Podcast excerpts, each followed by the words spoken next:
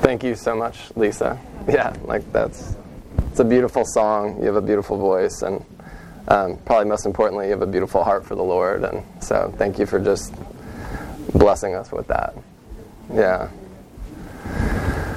So, if uh, everybody can be turning to John chapter 8, I'm going to open up in prayer. Lord, thank you that you speak to us.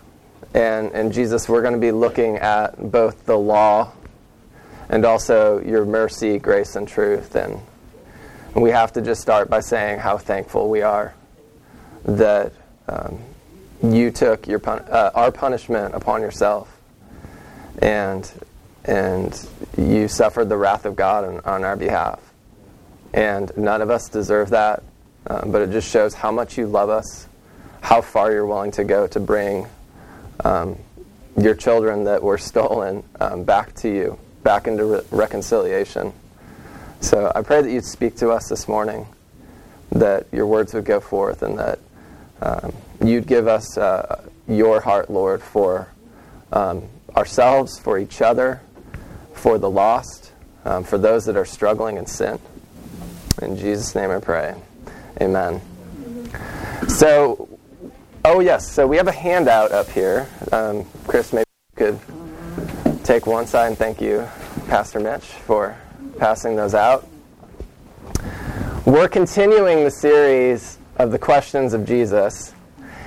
And I was a little nervous to botch this because Mitch has been doing such a good job. Um, and uh, being able to look at these questions that Jesus is asking is, um, is something that I think God's questions are always provocative, right? They always, He's not asking the questions because He doesn't know the answer. He's trying to get us to think. And so um, the Bible study on Monday nights that, that meets here every other week with, with some of the men in this fellowship, uh, we've been going through John, and, and so it, it seemed natural that we would look at one of the questions in John. So the question is Jesus asks this adulterous woman that was caught in the act, um, is where are those thine accusers? Or uh, maybe in, in a more common vernacular, just where are your accusers? Where'd they go? They were here a moment ago. Where are they now? And, and we're going to get to this question, but I think I, I first want to just start by getting context for the passage. So it's going to be John chapter 8, verses 1 through 11 is where we're going to be. And I want to start off by just reading John chapter 8, verses 1 and 2. Am I standing in front of the PowerPoint? Should I move? Let me move over just a bit. Okay. Okay, so if we could go to the next slide. Um, we got the verses up there for anybody. Um, so we're going to look at um, the judge. Okay, so Jesus went unto the Mount of Olives. And early in the morning he came again into the temple, and all the people came unto him, and he sat down and taught them. Okay, so the context of this. Um, to actually get context, we would need to talk a little bit about John 7. And in John 7, Jesus had traveled down to Jerusalem it was the Feast of the Tabernacles, which was a really big deal. And uh, this is where the children of Israel remembered um, the Lord bringing them through the tribulation of the desert out of Egypt, and they dwelled in tents, right? They were nomadic. Uh, the tabernacle was moving with them, they were being guided. Um, but there was a lot of hardship with that as well. But this is re- a remembrance of the Lord's deliverance and the Lord's provision. And so Israel would come together. Um, this was a commandment of the Lord to come down to Jerusalem to do the Feast of the Tabernacles. And it was a multi day event. And John 7, it talks about the last day, Jesus, the last day, the great day of the feast.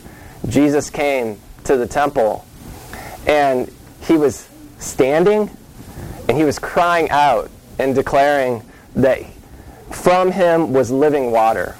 So just imagine Jesus in the tabernacle on the great day of the feast where most of Israel, if not all of Israel, had come, and Jesus is standing and declaring that I am the living water. I mean, he's declaring that he's like the source of God, that he came from God.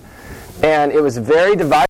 Some people were like, he's, he, this is the Christ. Some were like, there's no way that the Christ could come out of Galilee, and and he divided like there you could not not have an opinion of who who Christ was, and so that happened in, in John seven, and and the religious leaders again just were not having it.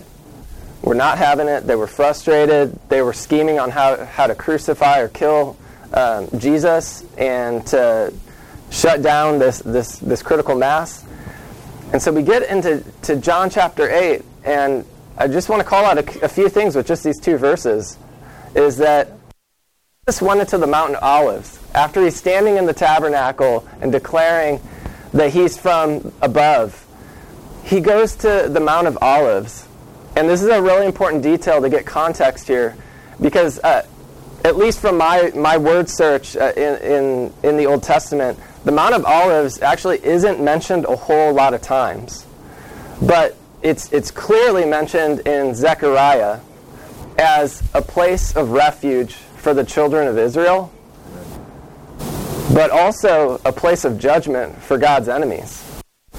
And that God at some point will come and actually split out. And, and, that there will be a valley, and, and that this will be a place of, es- uh, of escape and refuge, but then also a place of judgment for his enemies. And this is where Jesus went after being at the temple, standing and declaring at the Feast of the Tabernacles, which was a remembrance of the tribulation, that he's the Lord, okay? That he goes and dwells in the Mount of Olives. And then it says, and early in the morning, verse 2, he came again into the temple, and all the people came to him, and he sat down and taught. So just notice that contrast. You know, in John, John 7, he's standing declaring that he is the living water, but in John 8, he's sitting down and teaching, and all people are coming unto him. And this very much sounds like the millennial reign of Jesus sitting on the throne, all the nations coming to them. And guess what Zechariah actually uh, prophesies is that in this millennial reign, all the nations are commanded to actually come during the Feast of Tabernacles and worship the King of Kings and Lord of Lords. And here we have Jesus sitting down in the temple in John 8. 8 is right after seven, as Sam would say. You know, seven days of tribulation. You know, seven days of tribulation, and, and, and here we go. Um, he's he's teaching with the commandments. So, so I, I take this time to set this context to just there's something very special happening here in John eight with Jesus sitting in the temple, and even his posture has changed from John seven to John eight. And what we're going to see here is this. Uh, this is key point number one. All authority has been given to Jesus Christ. So your blank is authority. Authority has been given to Jesus Christ. Throne. And Jesus has the authority to judge. And we see a picture of this with him sitting in the tabernacle or in the temple and he's teaching. And we need to know that any issue in life we can take to the King of Kings and the Lord of Lords. We can take that to our advocate, our Savior, the Lord Jesus Christ, and He has the authority to actually deal with it in a just way. And that should bring great comfort to us as people. Okay? And we can look at um, some verses, Proverbs 28, verse 8, which is on the PowerPoint. It says, it says A king that sitteth in the throne, judgment, scattereth away all evil with his eyes in the throne of judgment and scattereth away all evil with our eyes. And we have a righteous judge that we know evil will be dealt with in the right way. Revelation 5, verses 13 through 14. This is a future casting, a future vision of Jesus. Um, and, and this is what it says And every creature which is in heaven and on earth, and under the earth, and such as are in the sea, and all that are in them, heard I saying, Blessing and honor and glory and power be unto him that sitteth upon the throne, and unto the Lamb forever and ever. And the four beasts said, Amen. And the four and twenty elders fell down and worshipped him that liveth forever and ever. So with Jesus' first coming, he is not, um, he, he came with a different ministry than what we're going to in the millennial reign. But again, we're getting a taste of this with Jesus sitting there. So we'll move on to verses 3 through 5. And the scribes and the Pharisees brought him a woman taken in adultery. And when they had set her in the midst, they say unto him, Master, this woman was taken in adultery in the very act. Now Moses in the law commanded us that such should be stoned, but what sayest thou? And as I'm studying this passage out, I mean, I have to just ask the question of myself Have I ever been caught in the act? Have you guys ever been in the, like caught in the act of something? There, there's two there's two there's two things that come to mind, and I can't go like into detail. When I was in high school, I told Fisher and some of his classmates this uh, just a couple of weeks ago. When I was in high school, I cheated on a Spanish test. I actually had a little. I got I just I got really behind in Spanish, and you know like once you get behind, it's all building on itself, and once all your classmates are speaking full Spanish with the teacher and you don't understand it, you're in trouble. All right? so I had a little cheat sheet for it, and I used it. And this is how I remember it. Maybe I don't remember it right, but I ripped up that cheat sheet after the test and threw it outside in a, in a garbage can in the hallway, like outside. And the next day, I show up to class, and I think it was Andwi was uh, the teacher's name. She said, uh, Spanish name, can you talk to me? sheet, and it was like, and and she was like, I had three teachers verify your handwriting on this piece of paper, and I and I got sent to the principal's office for that, and the principal was very merciful. But that was a wake up call for me. And the principal did an amazing job of just giving me perspective of how I was cheating myself. I was cheating the cl- like my classmates by doing that. Like the Lord doesn't let his children get away with things. Like it's the mercy of God when we get caught. I also got arrested in middle school. My parents had out of and I had friends in the night. Okay? Like a lot of friends. like five like, and, well, it wasn't like that wasn't like a huge party, but like yeah, 600 but we were scheming to uh, go around, uh, like go across the city or a small town that I was in, and, and in the middle of the night, and go uh, visit some friends. We're all having like numbers or whatnot, and we ended up getting arrested by the police. And I, I could probably tell like you know f- five more stories, and, and there's probably like 20 minutes worth of detail, but those are stories I kind of look back on, and at the time, I mean, the world turned dark because I saw my own sin, right? But I also have a couple of stories here, just out of my own life, that like I didn't get caught in the act, and like I don't feel comfortable sharing up here with you guys. And you know, the Lord dealt with me on those sins, and I, I grieved His heart. But as we're studying this out, you know, as we're looking at this passage, I would just ask you to be thinking about like, what are those? What are those? Where have I been caught in the act? But also, what are those things where I kind of got away with it, or, you know, it's something that is still kind of like in the back of my mind, like it still kind me or haunts me. Maybe it hasn't been dealt with. And this is in, in, in this passage, this woman has been caught in the act of adultery, and she's being brought now before Jesus by these Pharisees. And this is what they say. They say in verse 5 Now Moses in the law commanded us. Okay? So they, they're pointing to Scripture, Old Testament Scripture, and saying, This is what the law commands in this situation. All right? I would argue that these are actually they're biblical accusations. Okay, so let's look at these verses. This 20, verse 10, it says this, and this is on one of the slides. And the man that committeth adultery with another man's wife, even he that committeth adultery with his wife, the adulterer and the adulteress, shall surely be put to death. Deuteronomy 22 22 says this If a man be found lying with a woman married to an husband, then they shall both of them die. Both the man that lay with the woman and the woman. So shalt thou put away evil from Israel.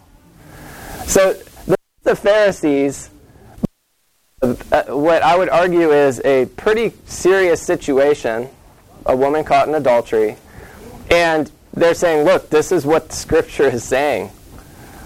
But Jesus, what do you say? All right?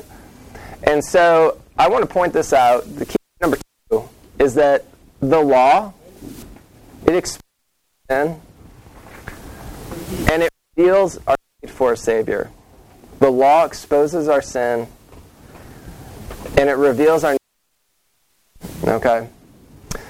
So Proverbs 29 says this Who can say, I have made my heart clean, I am pure from sin? And many of you guys know the, the verses from Romans. For all have sinned and come short of the glory of God. And Romans 6.23, for the wages of sin is death. Okay? And we know this from Galatians 3, verses 21 through 25. The scripture hath concluded all under sin. The law was our schoolmaster to bring us unto Christ. And so the, the Pharisees were bringing these verses about this woman caught in the act. And the reality is, the scripture was doing the heavy lifting of what was to happen. This woman was supposed to be stoned. But this passage also reveals a little bit about their nature, the, the accusers, these, these religious rulers. Because in verse 6, it says this This they said, tempting him, tempting Jesus, that they might have to accuse him. But Jesus stooped down and with his finger wrote on the ground as though he heard them not. And what we're seeing is that even though these religious rulers, these Pharisees, these scribes, they're bringing a biblical accusation against this woman. Their heart not their heart is not in trying to get right with the Lord. Their heart is not about getting Israel right with the Lord and leading their people into repentance. They're actually trying to take on the Savior, which is not in line with where God is headed. Scripture ultimately is pointing to. And they have a wicked motive. Okay? These accusers were actually hypocrites. And, and we see this earlier in the Gospels. We see this. Jesus says in Matthew 5, verse 20, to the scribes and the Pharisees and the religious leaders For I say unto you that except your righteousness shall exceed the righteousness of the scribes and Pharisees, you shall in no case enter into the kingdom of heaven. Okay, so they were not the standard. They were not walking in right relationship with the Lord.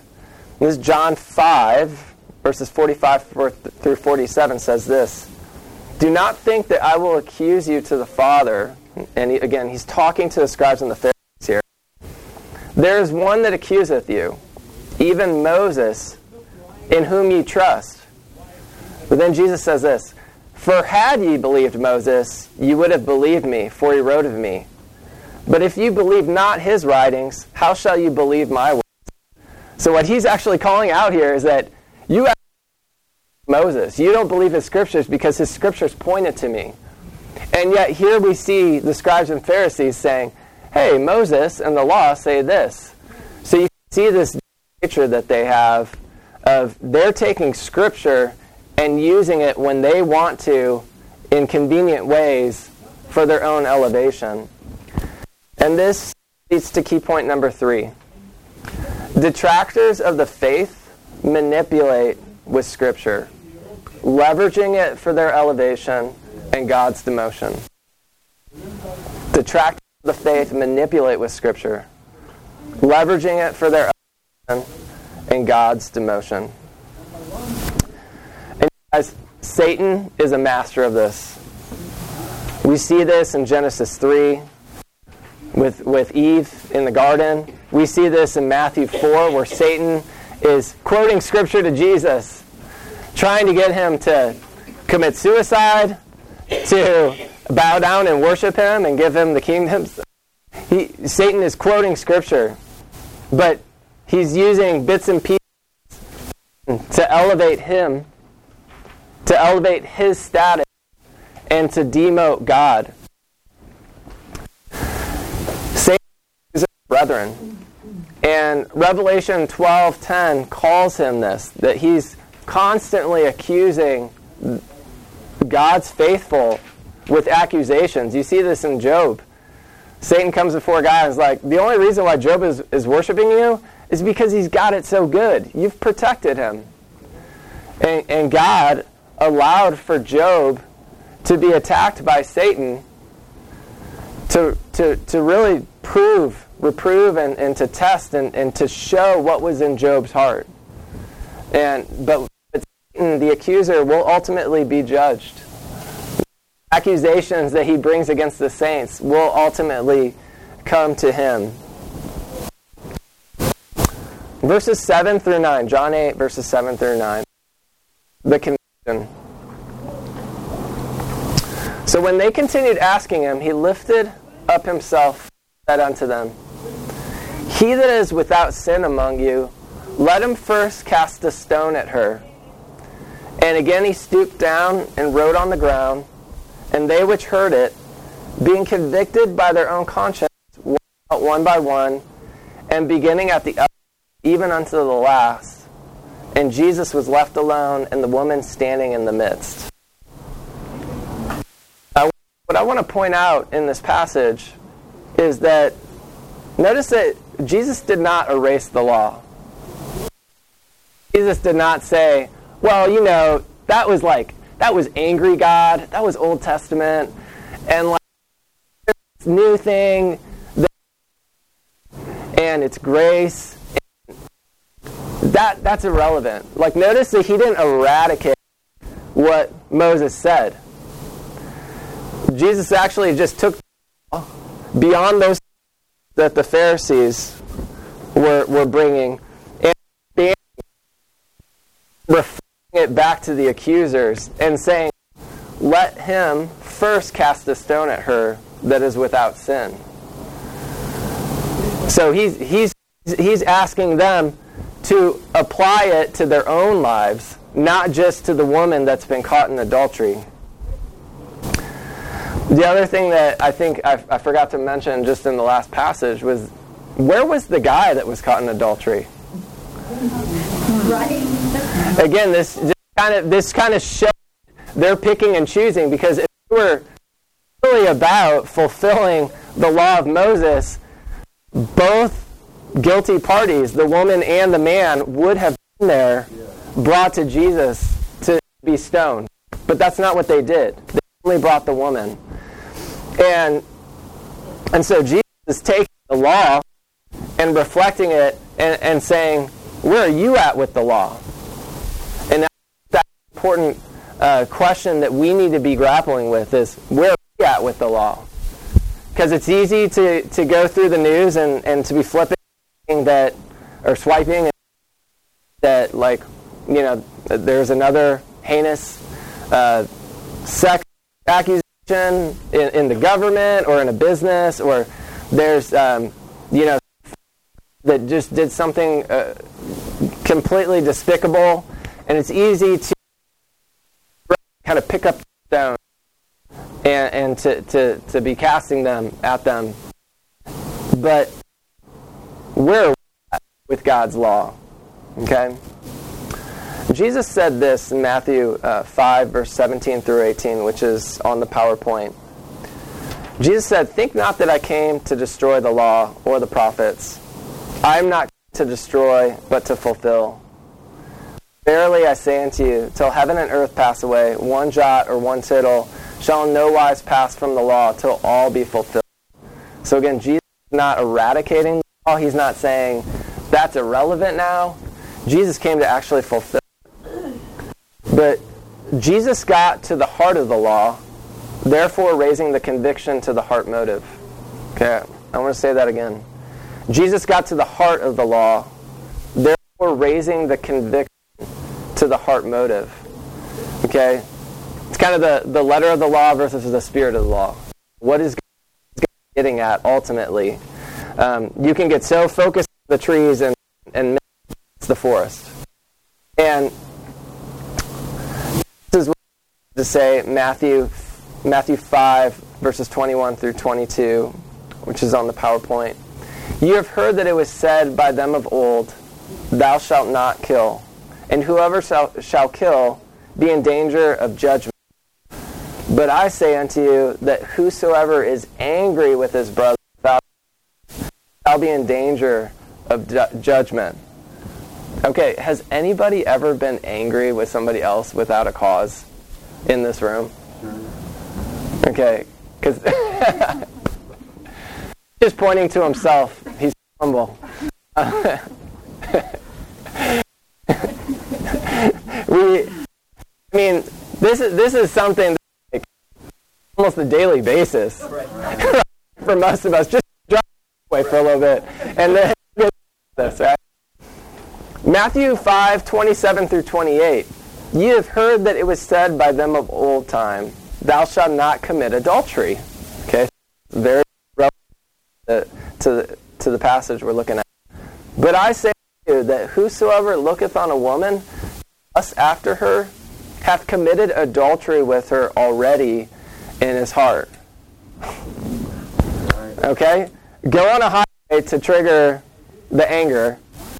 Just turn on the TV or open up your phone to like most social media platforms and you're going to find yourself in dangerous water pretty quick.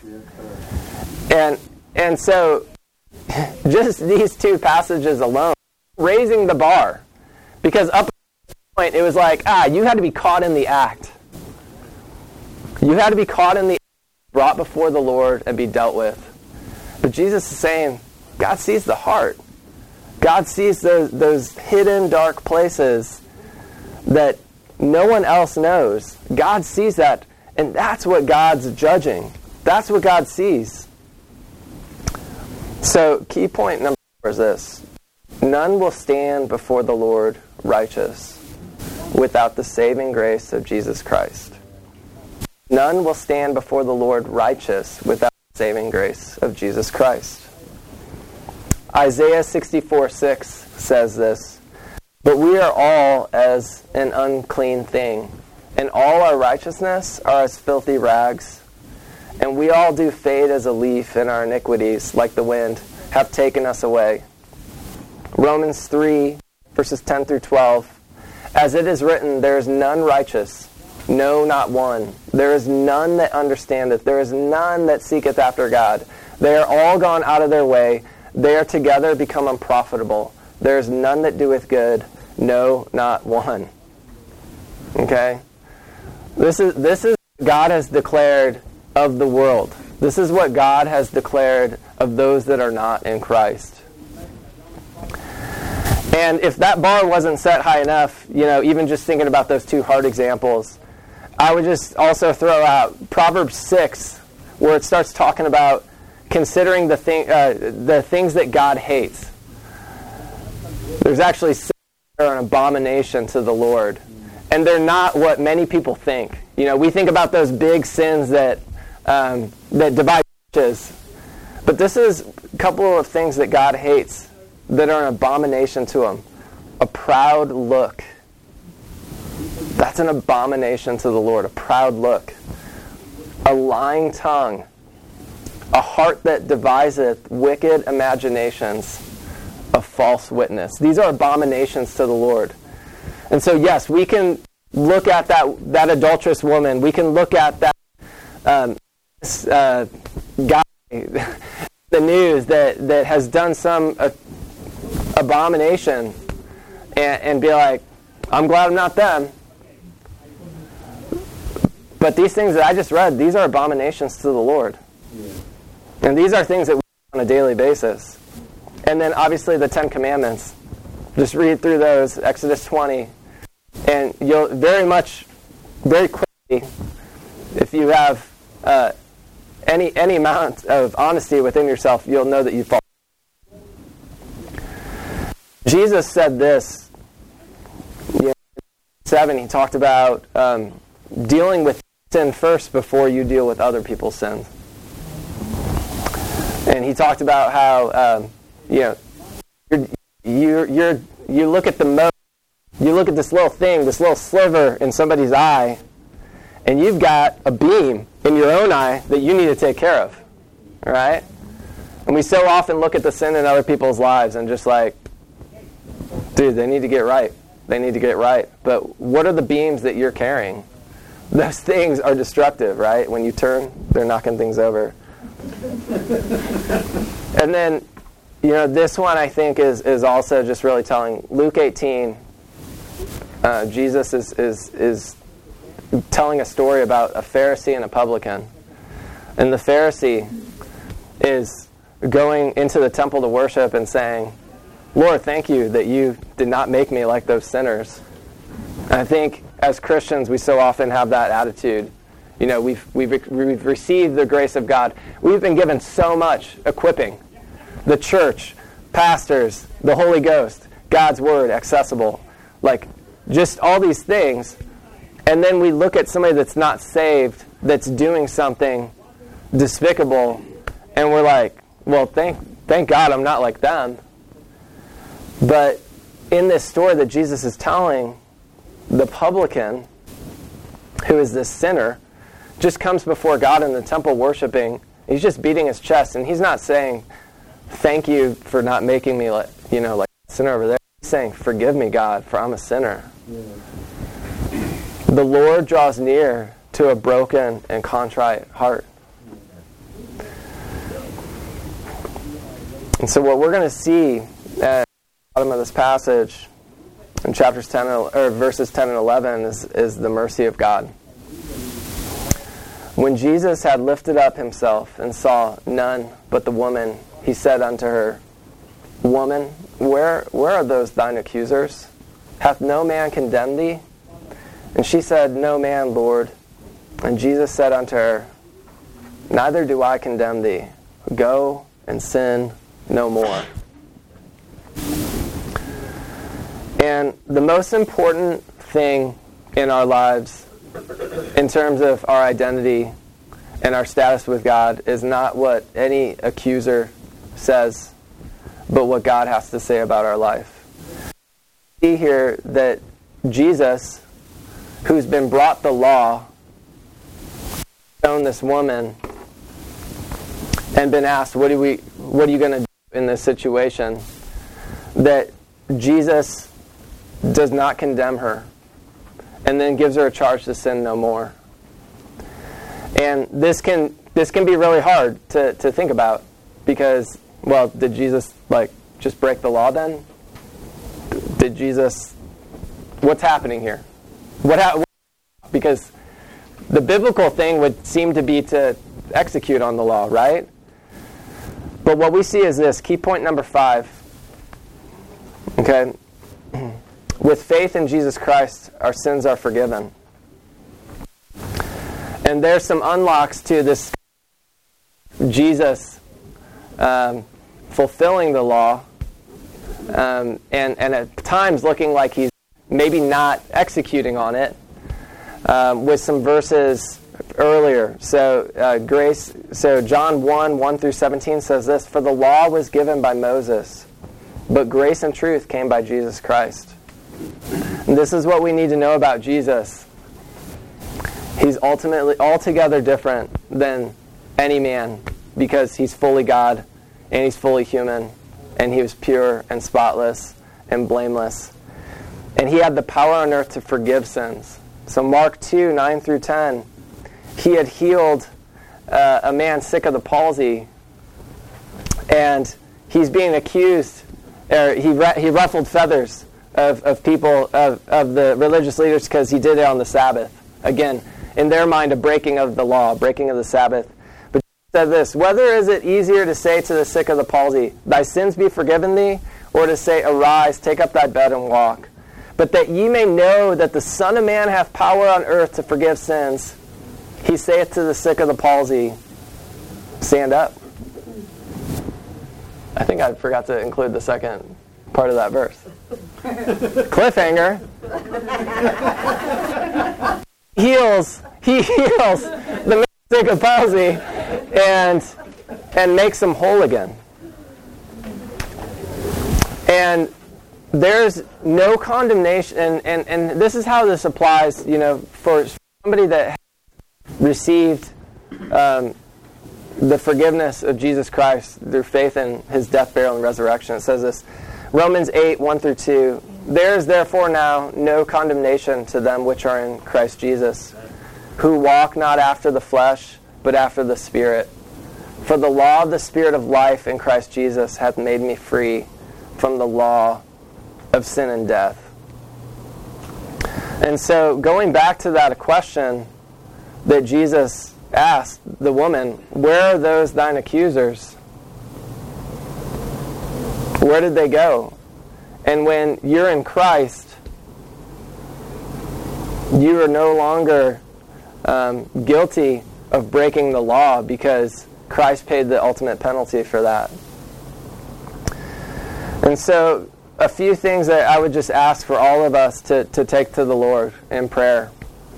Um, for anybody that's maybe watching this online or listening to this years from now, um, you might actually be find yourself relating to the adulterous woman, and you've done some despicable things or some stuff that you're shameful of, and you maybe even have your own stones that you're casting at yourself, or you feel it from others.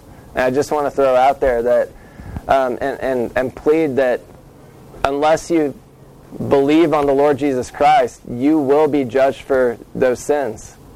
That God has to uphold his law because he's good and he's righteous and he's holy. And so there's a warning there that outside of Christ, you will be judged for those sins. Um, some of us in this room, my, I include myself in this, we need to put down our stones because sometimes we're the ones accusing and judging others. And we're, we're ready to be casting stones on, on those that are lost in their sin. That, um, as the Ninevites were uh, described in Jonah, don't know their right hand from their left and God needs somebody to to show them that grace and mercy and show them who Jesus is. That Jesus came to seek and save that was which was lost. And some of us have stones that we cast on ourselves. And we've done some things that we're ashamed of. And we need to when when we fall into that trap of continually beating ourselves up over our past, we're actually losing sight of what Jesus Christ has already finished on the cross. And, and so there's, that, that is a lack of faith. That's actually disobedience to be um, living in condemnation if, if you've truly repented, if you've truly um, given that sin to the Lord and recognized that Jesus took that on the cross. That's actually lack of faith.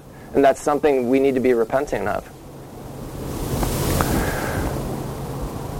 And then some of us have just gotten away with some sins that we've never dealt with.